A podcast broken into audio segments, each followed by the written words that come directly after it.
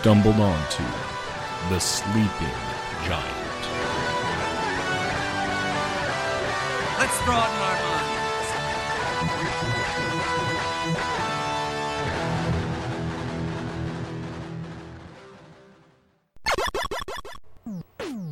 Hello, everyone, and welcome back to the Sleeping Giant podcast. I'm your host, Grayson Marcotte, and I am wishing you a very Merry Christmas from sunny Florida. Um, Merry Christmas to you, your loved ones, and hell, even your unloved ones, because that's really what Christmas is all about, isn't it? Speaking of, I'm down here with uh, my family, my wife and daughter. We weren't able to make it to Athens, Georgia, with, where the rest of my family is located this year. So I thought it would be very nice and sort of special to have a podcast where I have my dad as a guest. He is an OG Star Wars fan, and we're going to get into the perspective of an OG Star Wars fan and discuss what it was like to be in the cinema on or around May 25th, 1977, and reveal the experience of watching the story expand with the original trilogy in a pre internet era. And after that, I like to talk about moving from that point to receiving the Redux special editions, um, maybe the prequels, maybe, and finally the new trilogy, which will be comprised of Star Wars episodes 7, 8, and 9. So we had a really good time, and uh, I hope you all enjoy listening.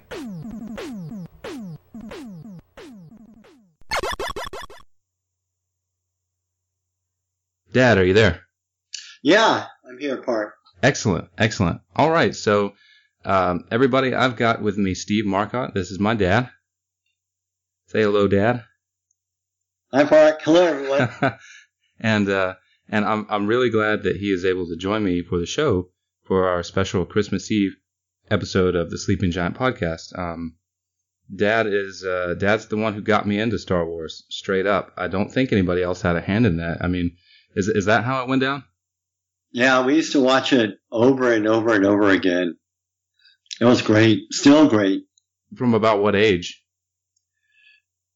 Wow, from very early on, we had an old VHS copy of Star Wars, and uh, it was just something I'd like to do. It was still new on VHS. So again, remember, it wasn't as ubiquitous as it is today. To get a copy of a movie back um, when you were born was a very, very unique thing.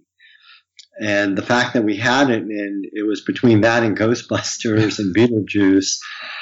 And so we, we watched a lot of video. I, I still enjoy watching movies, but uh, we watched a lot of movies and they were mostly sci-fi movies and um, you and your brothers and, and sisters would, would enjoy watching them.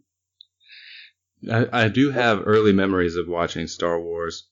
Um, and what's funny is I, I just remember bits and pieces from each film. I don't necessarily remember the first time I ever watched A New Hope, um, mm-hmm. or The Empire Strikes Back, or Return of the Jedi. But I, I sort of kind of have this, um, I guess this sort of hodgepodge um, series of images that are juxtaposed over one another. Um, and that's kind of like my earliest memory of Star Wars, which it's funny because they're so attached to other memories, and I think mm-hmm. that's one of the things that makes it such a great thing. Uh, remember when we were watching Star Wars, it wasn't A New Hope; it was Star Wars. Right, right, yeah. And uh, when when was that change put into effect? Um, on a version of VHS, I, I want to say, uh, well, I, I take that back. When when Empire Strikes Back came, then they were titled. Mm-hmm. And then I think the second release of the VHS, when it was a set of three, began speaking to them as um, A New Hope. And when they were re- re-released, uh, of course, in the movie theaters, it was A New Hope. Right, episode four. Episode four, A New Hope. But when we saw it, it, it was just Star Wars. Right. Yeah. In fact, I've got an uh, I've got some old banger copies of the original trilogy from the CBS Fox VHS tapes, and it's just it just says Star Wars. You may have seen the the picture. I think I posted it on Instagram recently.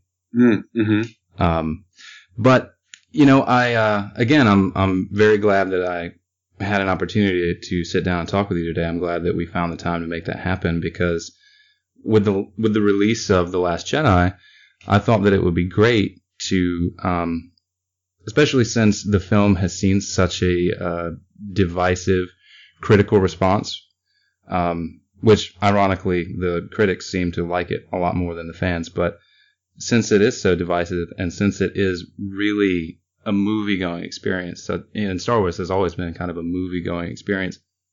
I just wanted to ask you, um, primarily as an OG Star Wars fan, because you you don't get to talk to a lot of them very often. Um, OG Star Wars fan who was in the theater uh, to see Star Wars or A New Hope back when it first came out. I really kind of want to, you know, kind of get your input and your perspective on on that whole thing. So um, I just want to ask: Were were you in college when it came out, Star Wars? I, I was. I, I saw it in New Orleans uh, with some friends in um, in 1977.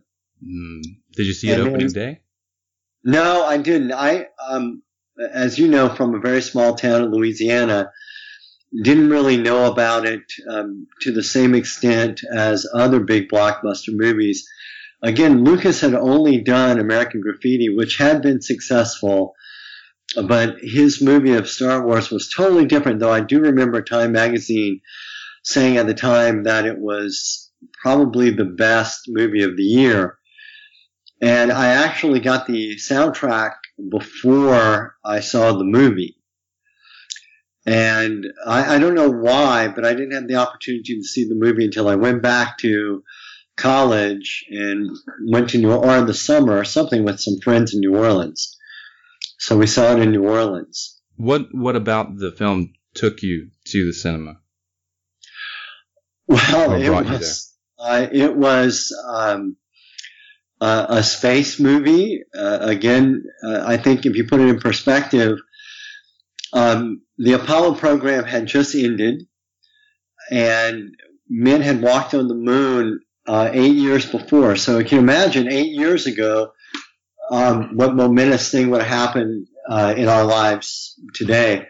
Uh, not anything to the extent of men landing on the moon. Um, but it was just, uh, again, reading the reviews, it was just this serial, um, old serial uh, taking place in space. And it was a hero story as opposed to a Cinderella story. Uh, bad guys, good guys. Um, but the execution, the sound, the, the music, everything about it, um, led you to believe it would be really good. And again, I was a fan of John Williams, and I'd heard the music, and the music score uh, opening was was quite captivating. So uh, it was just something I wanted to see. And then once I saw it, uh, I don't know how many times I saw it at the theater, but I can only say that I, like many, many other people, when Empire came out, that was opening day in line uh, not being spoiled. Uh, I, I had a guy I worked with who had seen it. I, I again the timing. He said there's a big secret, this great secret, mm-hmm. but of course nobody knew about it because there was no social media, etc. So it was just this anticipation of seeing this unique um, theatrical event um, was really captivating, and it, it's it was a lot of fun then. It's still a lot of fun to see. Mm-hmm. Uh, even today, it holds up 40 years later, at least to me. Now, are, are you referring to the films? Or the films, yeah. Mm-hmm. And seeing them in the theater? Yeah, the, oh. see, seeing the original in the theater um, was I- incredible. It's still incredible to think about. So, when when you first saw the movie, what was your reaction, and did it seem to mirror the the reaction of the crowd, or, or were they different? Oh yeah, it, everybody again. Um, our parents would have seen a crawl like Star Wars. That crawl was old tech, but it was new to us, and we had mm-hmm. never seen it. And then it pans down to the ship, and then this again that flyover where you see that cruiser flying and just taking up the whole screen. Mm-hmm. There was nothing like that. And you learn later, of course, the technology that was used for that, but there was nothing like that. Um, remember, the most technologically advanced movies at the time, space adventures, say were 2001, uh, 1968. There wasn't anything like that uh, in that in that era. Mm-hmm. Um, there just wasn't. Um, Douglas Trumbull, who had done the effects on 2001, did the the effects on this, and it, it was an incredible thing. And then you've got 3PO and R2, and you've got Darth Vader. And remember, Darth Vader at the time, no one knew anything about Darth Vader. He, there were no credits for Darth Vader. Uh, David Prowse was not recognized as being the actor. James Earl Jones was not as well known as he is now. He had, he was a, a movie star. He had done uh, Doctor Strangelove, but he hadn't done anything um, like this. But his voice was very recognizable. But remember, there were no credits for Darth Vader. Uh, after the after the um, um, the scene at the end with the medals, Mm-hmm. uh, and it was one of the first times that there was no title sequence. Um, so you didn't know anything about the movie if you just hit it cold and it was Star Wars a long time ago, a long time ago, et cetera, et cetera. Um, so it was very exciting. And then the space battles, uh, nothing like that had ever been shown on film before. I've always been very jealous of that aspect of, of Star Wars fandom, not being able to experience that part of it. Um, I, I can honestly say because you, you can't I can't go back. You know, things were just so different by the time I became more aware of films and the technology implemented to to bring those films to life. Um, so in a lot of ways, I've I've taken more or less for granted the movie making technology that's used um, today. Um, I mean, it's changed a lot, obviously, but uh, you know, still, you know, kind of it, it's it's hard to unsee that if you know what I mean. It was, and they were all practical effects. Oh yeah, yeah, I, I absolutely love that, and that's one of the things um, that I've really admired and appreciated about the the last two Star Wars movies um, is their dedication to to bringing the the practical effect back to the forefront and, and using it alongside uh, CGI hmm to, to bring those movies to life. I very and you know I, I say some of it's a nostalgia factor for sure because that's how it was for me when I was growing up. But it just seems more believable to me, and I can. It's so much more immersive when those practical effects are utilized. Yeah, the uh, CGI is used to augment the story, not to um, to tell the story. Exactly. Which. Uh, it's a big, big difference. oh yeah, yeah. I think we learned uh, we learned how that can go awry somewhere around uh, 1999. I think. yeah, exactly. Well, it's interesting that you mentioned your friend and uh, the big reveal or the secret um, in Empire Strikes Back. So, just keeping that in mind, what sort of buzz existed, um, especially prior to the internet, about the Empire Strikes Back? What what were people saying, and and how did you react to that that secret, that big reveal? Well, the uh, again, the reveal was oh my, oh my word. Um, it, it it was oh god. That's not how you thought that movie would go. Mhm. That's not how you thought that relationship would be. And uh, again, you you really just heard from news accounts about the buzz associated with anything in culture. And for for example, um, in 1980, uh, I think that's right. I got a copy of Rolling Stone uh, about uh, Indiana Jones. Mhm. So you you only had um, um, various media. So I mentioned Time Magazine had Star Wars. Um, Rolling Stone had different media, so different forms of, of widespread media. So there wasn't a, a lot of uh, avenues to get information. so you had uh, newspapers, of course, um, but the buzz was everywhere. So that it would be network news would say opening this week would be George Lucas's follow up to Star Wars. Mm-hmm.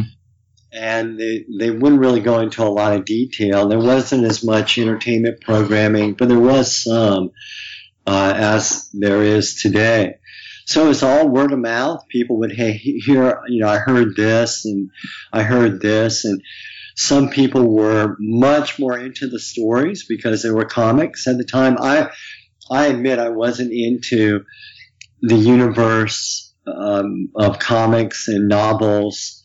Uh, they were prevalent at the time, but um, again in um, 1980, I was working and um, really not as involved. College, there's a lot of discussion uh, about these things at, at the time.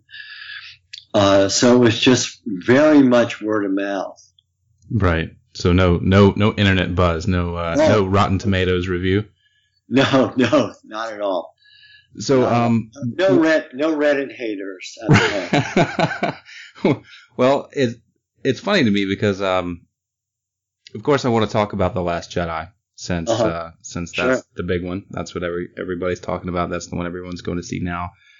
Um, and we'll, we'll talk about it in a moment. Um, I think we said before, or I mentioned before, that it was it seems to be incredibly divisive. So I just want to ask you, um, based on your your previous viewings of Star Wars and, and the previous releases of each film, uh, with the internet sort of in its current incarnation, I guess, do you think that that it's made it more difficult for an otherwise decent film to be received positively?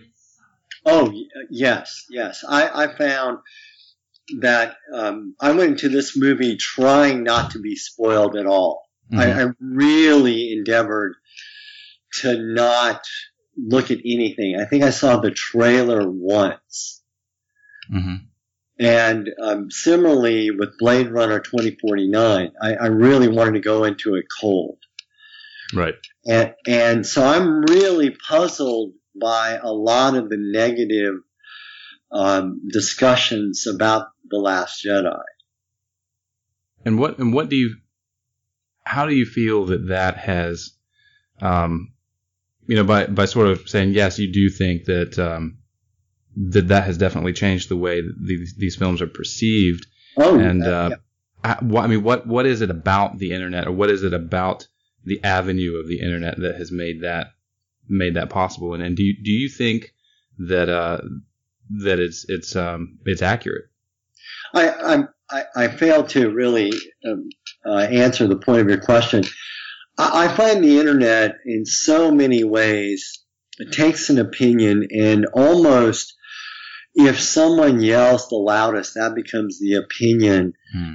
That a large amount of people go with instead of forming their own opinion and being confident with their own opinion.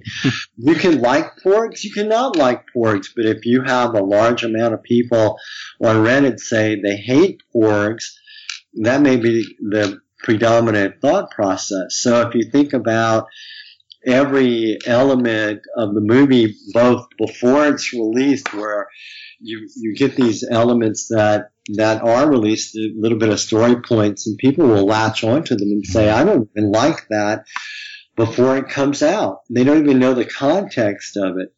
and that's too bad So I, I think um, if you if you take things out of context, and that's what the internet does. It's famous for taking things out of context and then running with it prior to you as an individual being allowed to form their own opinion.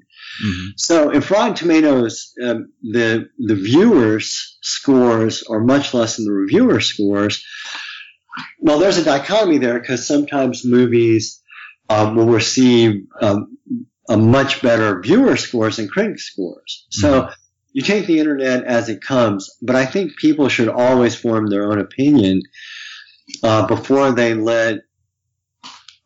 Again, people on Reddit, Twitter, right on, on various social media it affect their opinion. I came away out of the movie, and I'm sure we'll talk about it, with a very um, a specific set of thoughts. hmm um, that I didn't bother checking with anybody about. Have you seen it just the once, or have you seen it more? Yeah? I've only seen it once. We, I, I'm the only one in the immediate family that um, has gone to see it and really has any desire to see it. So I'll, I'll hopefully try to go this coming week when I'm off to see it again. I'd really like to see it again at the theater, especially. Oh yeah, that's definitely got to happen. We're we're gonna go tomorrow morning actually. Oh Um, yeah, because Yeah. it's uh I I know I've, I've shared with you before how Izzy's very particular about her Star Wars. Um, she really likes the animation. She loves Rebels. Uh, she liked watching the Clone yeah. Wars. yeah. Um, but uh, we were talking about it after, just a little while after we'd seen the Last Jedi, and she was in the kitchen and. And she came up and she said, "I want to see it. Don't go see it without me. I wanted to see that." So I said, "Okay." Yeah, she looks so she looks so cute. I she Yeah, she's uh, she she gets um you know she I- I'm just glad that she likes Star Wars to yeah whatever capacity that she does because for a while there you know you got your breath held and your fingers crossed and I'm I'm just glad that it worked out. You know she really likes uh, she really likes Rey of course and she Oh, loves well, BB-8. Um, we watched the Return of the Jedi in its entirety the other day and and she she you know at times you could tell she was losing interest. Uh, I Mhm. mean, because there are you know, obviously some some adult parts. Same with the Last Jedi, so that's going to be interesting to see how that goes for two and a half hours. But um, you know, the Ewoks were there, so similarly, we've got the Porgs, and of course more Rey. So that should be Yeah. fun. Um, so w- with that said, what did you think of the Last Jedi? Well, I, I thought honestly, uh, um, a, a couple of thoughts. I thought it was a, a good Star Wars movie. Uh, in the pantheon of of the Star Wars movies, I, I thought it fell uh, fifth of the eight. Um, uh, simply because the first three I think stand alone, and I'm a little torn if I ever have to rank the first three. Uh, I thought The Force Awakens because it brought the franchise back. I thought it would rank above this one. And then following up, I thought this movie was too long, in my personal opinion. Mhm. And I I know why um, Rian Johnson did some of the things he did from a storytelling standpoint, but also from a sequel standpoint. Any sequel, often in sequels, because you had such a successful first movie, Mm-hmm. and again, Force Awakens in some sense is a first movie. All new characters for the most part. A, a sequel has to try to pay service to the characters from the first movie. It almost has to. And it's very rare that it successfully does that to the extent of everyone enjoying it as the first movie. Empire did it uh, tremendously well. Uh, Godfather 2, arguably better than the first. Um, but this movie, um, The Return of the um, The Last Jedi, excuse me, um, I thought the imagery was outstanding. The space battles were amazing. Uh, again, have to experience in the big screen. Um, I think it's a good standalone movie. I think you can go see it and enjoy it and um, understand a lot of the nuances that are going on. But I also could tell that it was winnowing out the old Star Wars characters to create a new crop of fans. Mm-hmm. And I could see that it was very much, and this is my opinion, a, a Disney product. And if you're around me long enough, you know that I, I will often describe media as simply a product. Now, granted, it's for our enjoyment, and I appreciate that, but it is a product. They're trying to sell things Mm-hmm. and I came away in some ex- some ways when I was being given a product that I either could take or leave, and I enjoyed it. Um, I'll I'll pay to go see it again. I will. I, I all but pre-ordered it already. uh, um, I'm very much into it. Uh, I'll go see the Han Solo movie in five months. Um, but it, it, I came away with it as okay. It's a good movie. I don't think it's a great movie. Um, but I, I like a lot of good movies. And I, but all of that said, I think from a movie making context of what makes a good movie, it had all those elements, uh, separate and apart from being a Star Wars movie. Right. Cinematography, outstanding.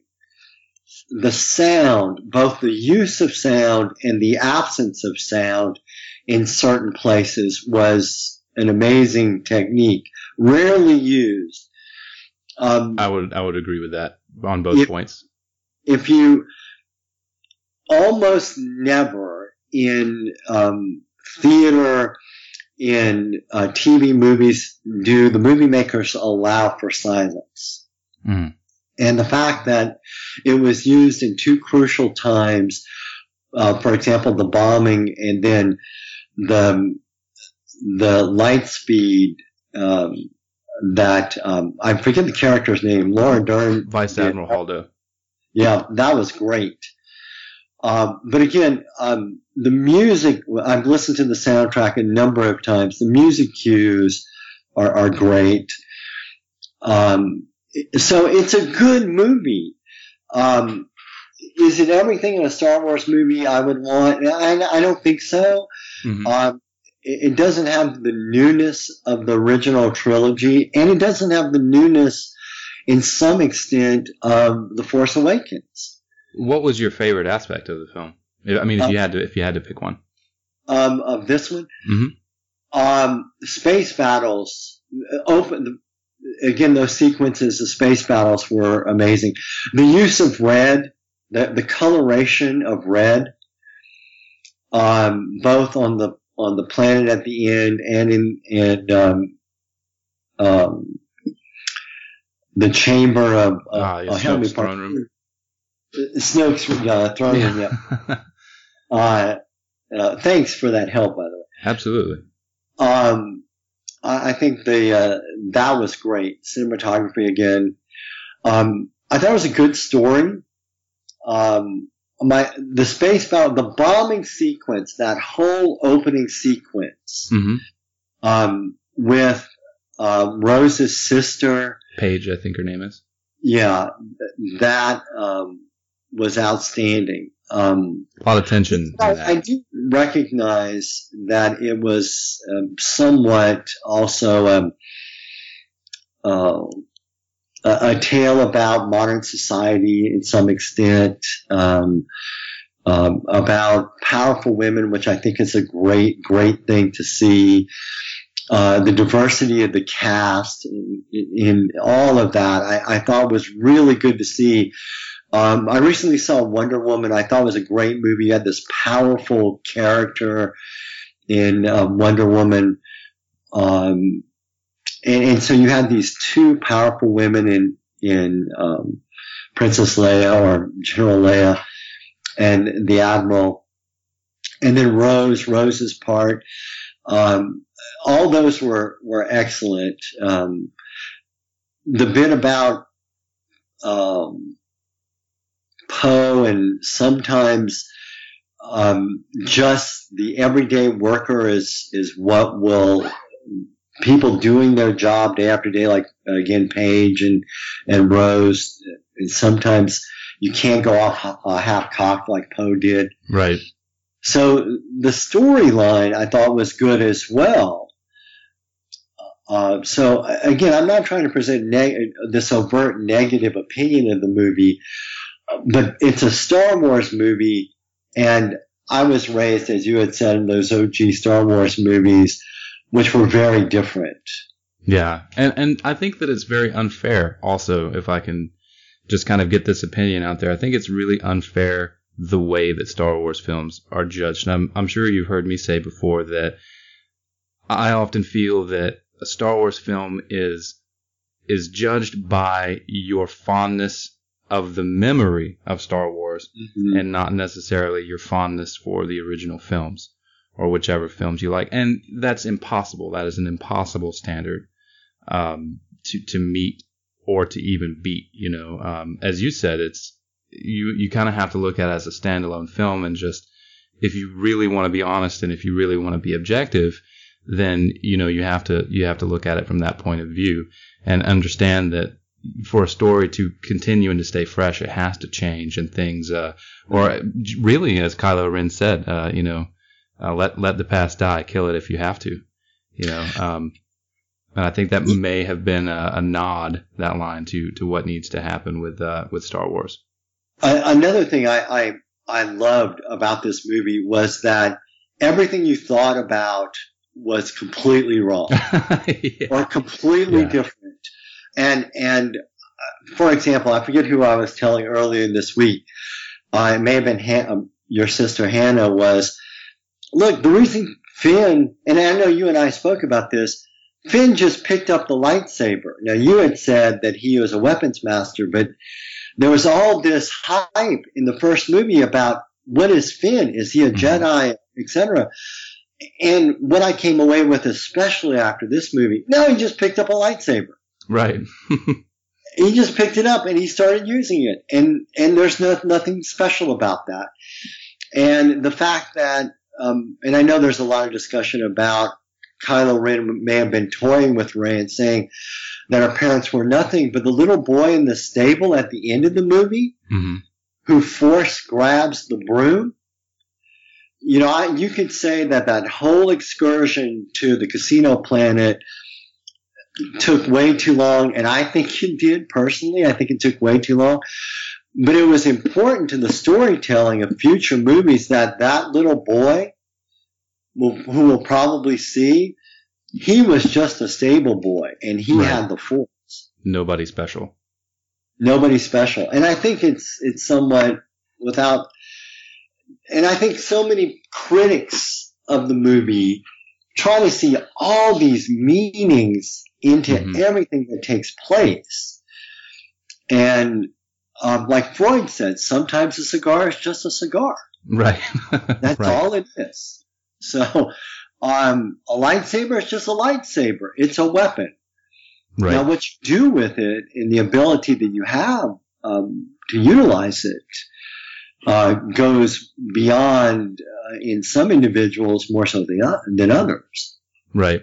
And I think that is important also. Um, it's important to, and I'm trying to think of the right way to articulate this.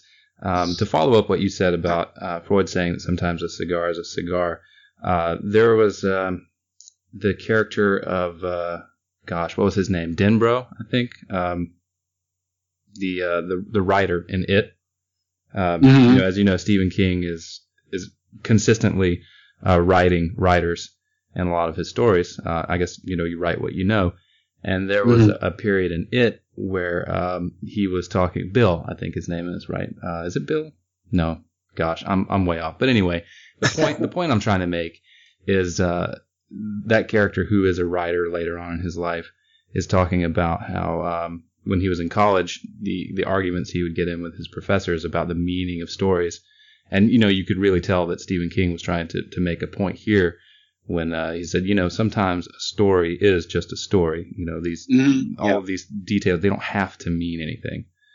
so, so it pretty much echoes exactly what you just said, but I think that that that's a point that probably does need to be made um, because we all expect, and I'm guilty of it too. We all expect so much sometimes from these films and uh, these things that we love, and we forget that um, you know sometimes all those little details, especially the ones that we subconsciously inject into the story, um, ultimately don't matter to the storytelling itself and, and the progression of the uh, the series or the film. So um, I'm hoping that this will shake people up a little bit. The Last Jedi.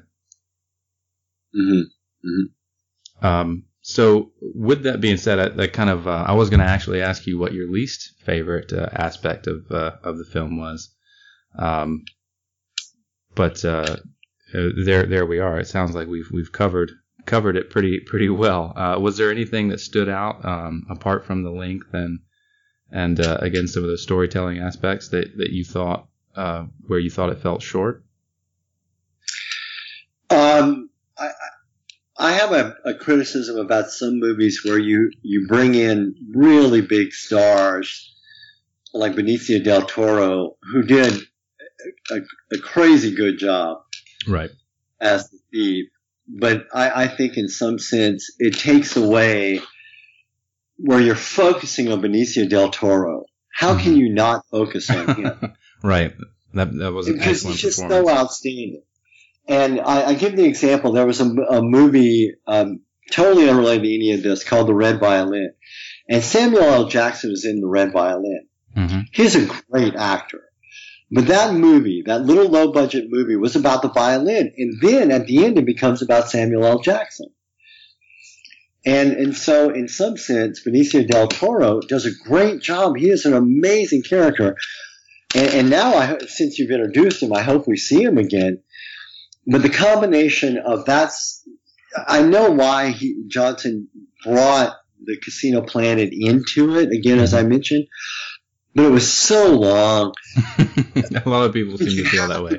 horses, you know, all of that, and, and then why you had to get get Finn and Rose on on Ren's ship.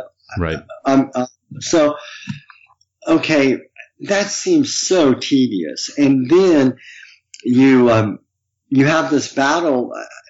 The one time I watched the trailer, I'm thinking, okay, Finn is going to have this epic battle with Phasma, and no, there was no epic battle with Phasma. And I hope we see Phasma again. I really do. It was just very high goodbye. Yeah, yeah. And and so that is going back to what I alluded to earlier about you have a sequel, you you have you have these boxes you have to tick. You have to tick Phasma, you have to tick that battle axe, and uh, and okay, yeah, thanks. yeah, I, I have to say, if there were if there were two things that I that I came away from the film feeling um, feeling a little jilted by, it was that and um, the complete irrelevance of Snoke. Um, a lot of Yeah, pe- a lot of yeah. people are saying that that's fine, you know, that you just have to kind of come away from that thinking that maybe he wasn't just a, you know, maybe he was just a stepping stone for Kylo Ren as a character. But I, I, I have to dis- I have to fundamentally disagree with that because because in, in the Force Awakens there's already so much backstory that's alluded to. Um, like for example, where were the where were the Knights of Ren? Um, at some point, you, you know they exist. Snoke says, um, you know, it's time to complete uh, uh, Kylo's training, et cetera, et cetera. So you you know all of these these pieces are moving, but then when you get to the Last Jedi, it's all like, oh no, Snoke, uh, he's he's gone now, and we have not seen one of the Knights of Ren. Um, so what is going on with this whole piece of, of information? Um, you know, I need answers, man.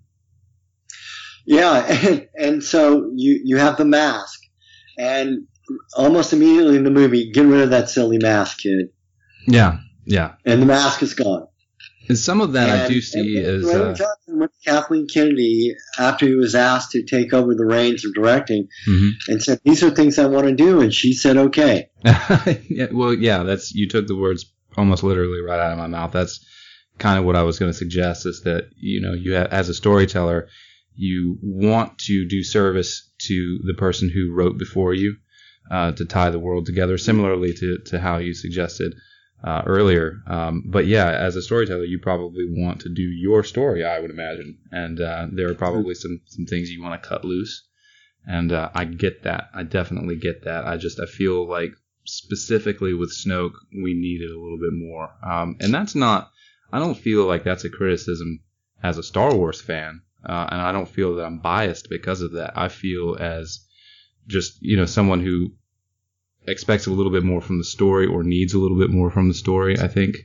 Um, and that's how I feel. So it's, it, it's more of an academic criticism than it is, um, you know, just uh what I feel is my subjective opinion.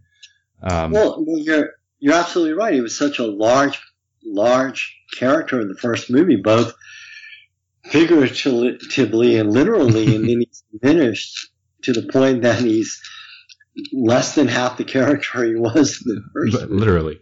uh, I see what you did there. Yeah. Well, yeah. well, where where do you see this going though? Where do you see uh, where do you see the journey taking us? Where do you see Star Wars Episode Nine taking us? Well, uh, if if it were uh, if it were not the fact that Carrie Fisher had passed away, I would say that the last movie in this trilogy would have been Carrie or or General uh, Leia's swan song. Mm-hmm. She would have had a hero's arc, and and she would have gone away as a Jedi or as as Han did, but she would have given been given the farewell in story form that both Luke and Han were given. Mm-hmm. Unfortunately, she passed away.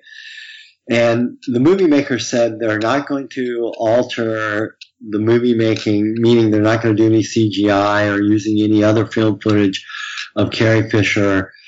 General Leia uh, is gone.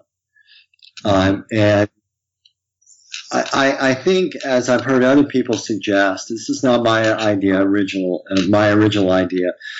I think the best thing is to go to sometime in the near future and pick up the story somewhat from there. Right.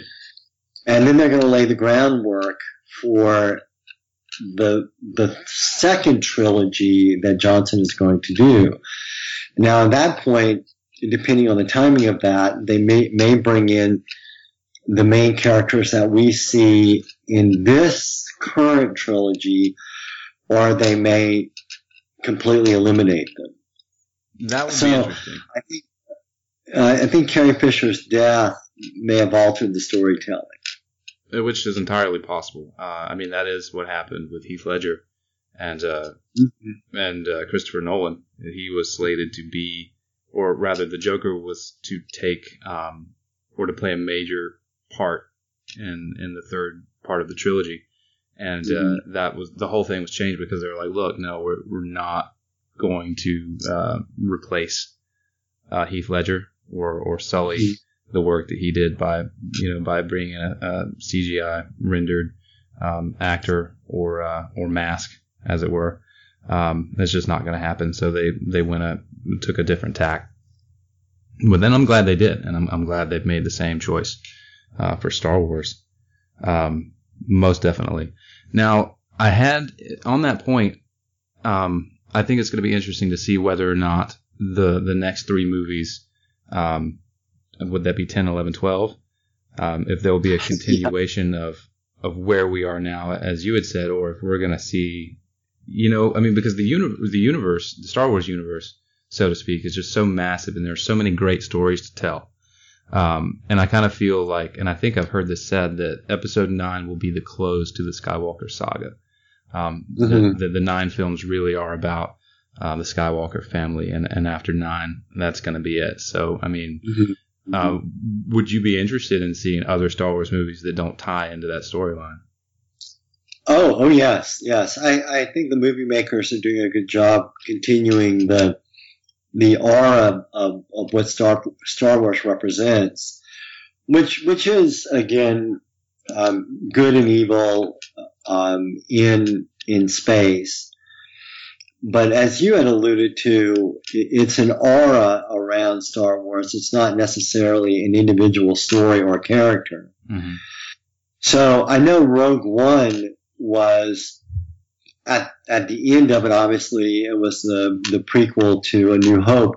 It was a great Star Wars story, story Star Wars movie. Uh, I really enjoyed it.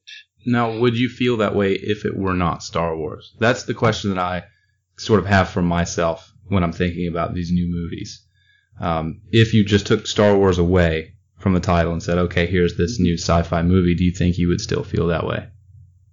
Yeah, I think there are a lot of good sci-fi movies out there um, that are are being made and still have their own uh, place in in movie making. Um, again, I alluded to and referenced Blade Runner 2049. Very different movie than the first one. Mm-hmm. Very different.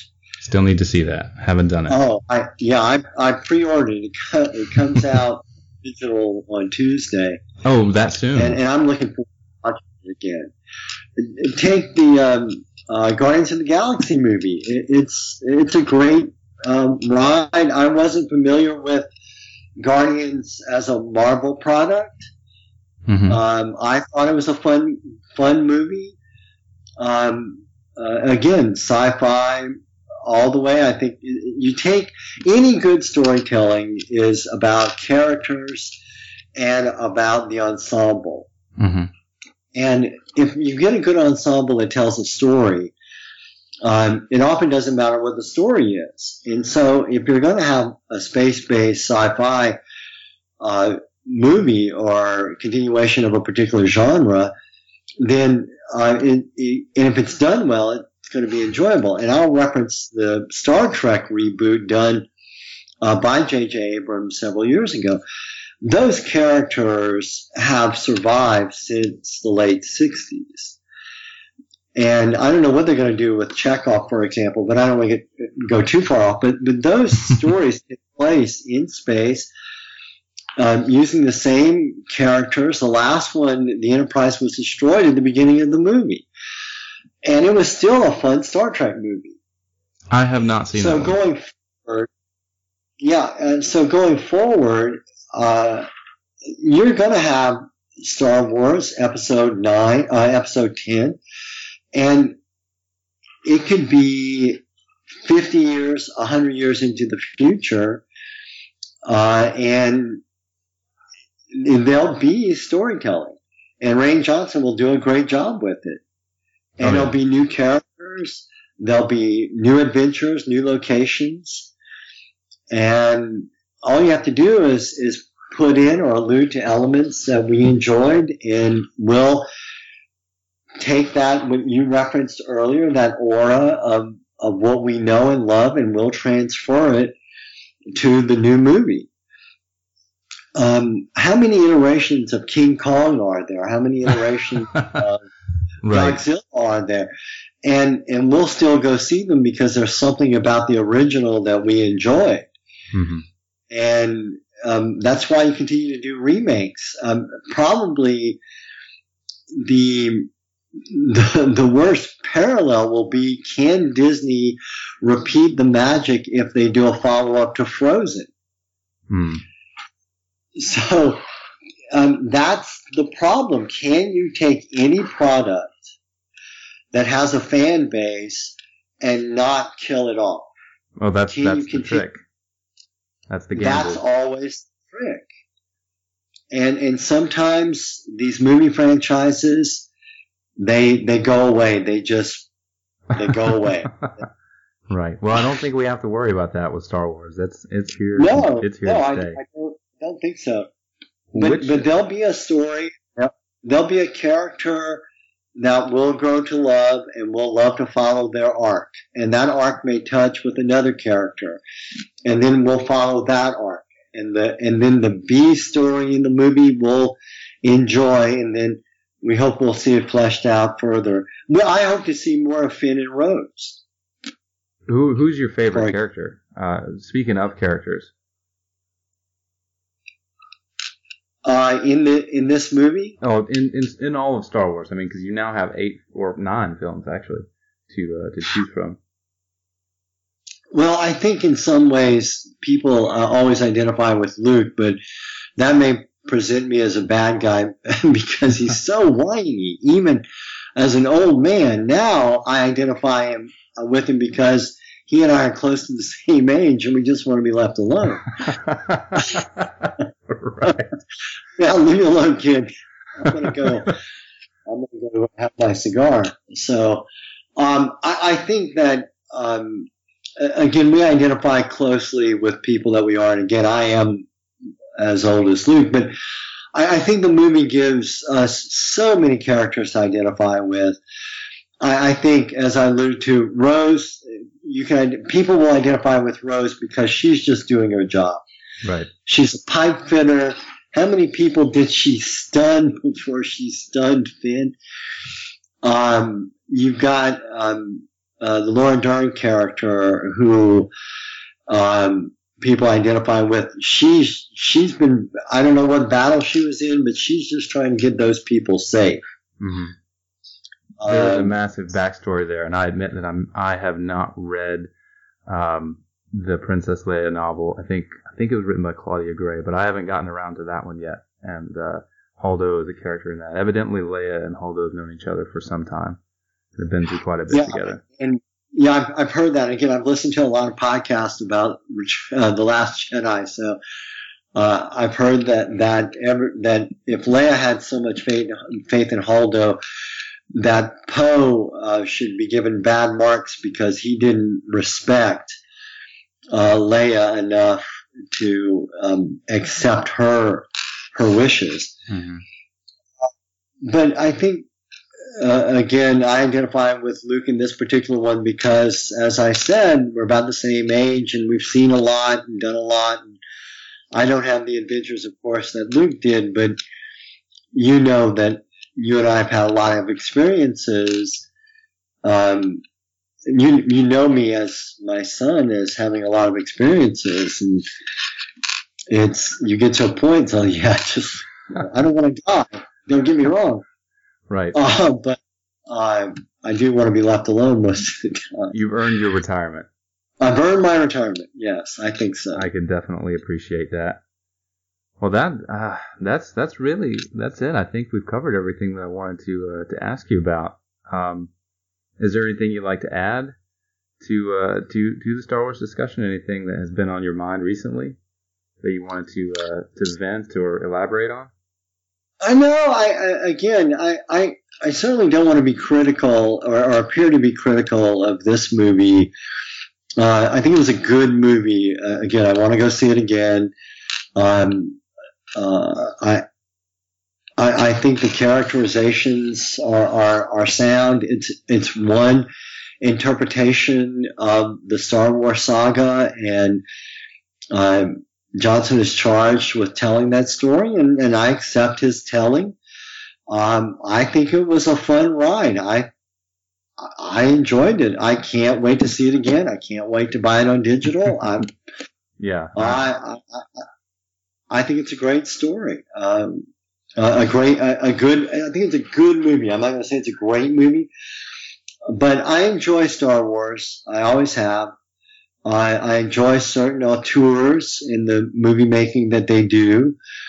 Um, and it, it's just for me, I appreciate really well done uh, work. And I have to say that whether you like the story, don't like the story, like the characters, don't like the characters, uh, I think it was extremely well done. Well said. It's the movie we got, and it's, not, not going anywhere. Yep. Yep. And I'm glad you didn't dip into the prequels. Oh, I, God.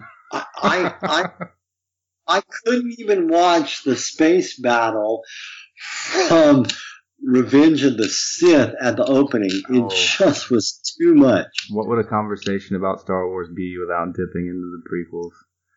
You know, oh. um, I'm for the sake of our listenership, I'm going to I'm going to bow out of this one. Um, I do. I because and and I and I it's because I've I've shared this with you and I've shared this with one other person and they did not believe a word that I said and that was I've had a lot of time to think about this, especially with what I'm doing now with the Sleeping Giant and where I'm trying to take this and um and these new Star Wars movies that are coming out. My attitude has really changed. Um, they're still horrible films. They're they're still just god awful movies. Uh, that's that's a fact. That's a fact. They are. That's they're so painful to watch. but and, I, I, gotta say, I, I, I have found forgiveness in my heart for George Lucas, and I think that's going to be uh, a, the subject of, of another show that we're going to do in the future. I, I, I think you should. I, I think that yes, I, I liked, as I said, I liked American Graffiti. So I like American Graffiti more than the prequels. But but see that's the, and that's just it. What's the difference between American Graffiti and any one of the prequels? Well, I mean, I'm sure there's several difference, uh, differences, obviously, but um, would I be too far outside the realm of um, reason if I were to say that American Graffiti relied on a story and the actors that conveyed that story uh, to, to carry itself or did it rely on the special effects? Well, American Graffiti was exactly as I described. It was a story, ba- story of what Lucas enjoyed, and it was about where do you find home, and it was told by a great ensemble cast. and Right, it had that's, great That's sound. exactly what I mean. Had great, great music, uh, and it was a good movie. Right. Not that there were, you know, lightsabers and blasters and what have you. No, Um, no, but there, there were car wrecks and chases, Right. and uh, comic relief. Um, so Yeah, and that's that's more or less my point. Um, and you know, it's Mhm. just you you have this great idea, as he presumably did, for a story that you want to tell, and then Mhm. it's just you know, and again, I'm, I said I wasn't going to get into it, but here I am. Uh, you know, you're just you. Lucas always said that he was just very happy that technology had caught up to the ideas that he had for movies, and I just kind of feel like he. And again, this is this is forgivable, you know. Um, after a while, after so much just just bile that's built up over the years and my hatred for these films, I was getting confused um, about what happened. And it wasn't that George Lucas was an idiot or that he was an evil person. You know, I think that he just got caught up in what he could do. Um, mhm, sure. That, that he lost sight a little bit of of uh, of what he was um, trying to do. I could be totally wrong about that, but No, I, I think you're absolutely right. You you have a tool. Um, what is it? Um, um, going to Jurassic Park just because you can do it doesn't mean that you should. right, yeah, just you know, call your buddy Spielberg. You know, ask him for a few notes. That's right. You know, that's if you ever feel like things are going off the rails, you know, just just call Spielberg. Um, but then again, there's That's the, the infamous uh, Kingdom of the Crystal Skull collaboration. Oh, Um, but George You- you've got one. At least you didn't dive into Howard the Duck, Parker. Yeah, That's- yeah. that's- Well, you know that again. That's a that's another thing altogether. Oh, that reminds me. Did you notice that, uh, or did you see that Howard the Duck was in Guardians of the Galaxy? I did. I did. That's what brought it to mind. Yep. Yep. Howard the Duck was in Guardians of the Galaxy too. Yep. Sure enough. I, I wonder. I wonder where things are going to go with that. They, uh, if they're going to leave that, you know. Um, God, I hope they do. There's absolutely no reason to make a Howard the Duck film. Um, Yep. And, and, and Groot as a moody teenager Ah. was pretty fun. That was a stinger, wasn't it? Um, wasn't that or one of the uh, one of the uh, Th- that was in the ink credits. Yep. Yeah. One of the five ink credits. Yep. Yeah, I thought that that was Yep. great. Those movies were just wonderful. They really were. I, I enjoyed Guardians of the Galaxy 2 more than I did the first, I think. Really? Really? Yeah, Huh. I did. I, I don't know if it was Kurt Russell or, um, or it, actually, you know, it, it was, there were a, a number of scenes that I really enjoyed, but I think the thing I loved the most about Guardians of the Galaxy 2 was the focus on family. Yeah. Um, yeah. And I think that was the thing that I I, uh, I enjoyed about it the most. What was it that uh, Yondu said? It's like he may have been your father, but he ain't your daddy. Yeah. you know, you look like Mary Poppins. is she cool, or is he cool? oh yeah. Oh yeah. He's cool. He's cool, man. Um, He's but cool. yeah, I thought that was great. You know, it's just it's, it was very important to me. Um, again, you know, just the film rife with special effects, but to me, it was the story Mhm. And the focus of uh, of um, you know the idea that you had all these people that didn't know each other, uh, really did not have common interests at all, just coming together and looking out for one another. Um, I, that meant a lot to me, so I think that's why I enjoyed that. Um, but uh, yeah, that's that's really all I got for you, Dad. Okay. Um, I wanna, I just wanted to say thank you for joining me on this Christmas Eve um, to do the show. I appreciate it. Oh, I'm. I was very pleased and honored that you asked me. I, I um, I, I'm- I was excited that you you asked me to do it. So thank you. Yeah, and I hope to have you back because I mean, there's a lot of stuff. There's uh, almost what am I 32, 33, somewhere in there. Um, Oh, you're God, 33. Am I 33? I, I don't know. Um, but there, there are there are a lot of things to talk about. I mean, we've got uh, so much that um, just as far as the uh, yeah, I don't even I don't even want to guess at it now because I don't want to give anything away. Um, there's Mhm. there's quite a bit to talk about. But uh, again, thank you so much, and um, I'm glad that we were able to do this, and perhaps uh, even in lieu of, of us uh, being in Athens for Christmas, we're still down here in Florida, and it's hot, by the way. Um, Oh, I, I wish it were hot here. it's ooh, it's quite warm. But again, thank you very much, Dad. Merry Christmas, You're welcome, son. and uh, and we'll talk to you again soon. Okay, great. Merry Christmas. All right, guys, that's it for our Christmas episode. Thank you so much for listening, and a big thank you to my dad, Steve Marcotte, for joining me on the show. I had a really great time, and I hope you all enjoyed that very much.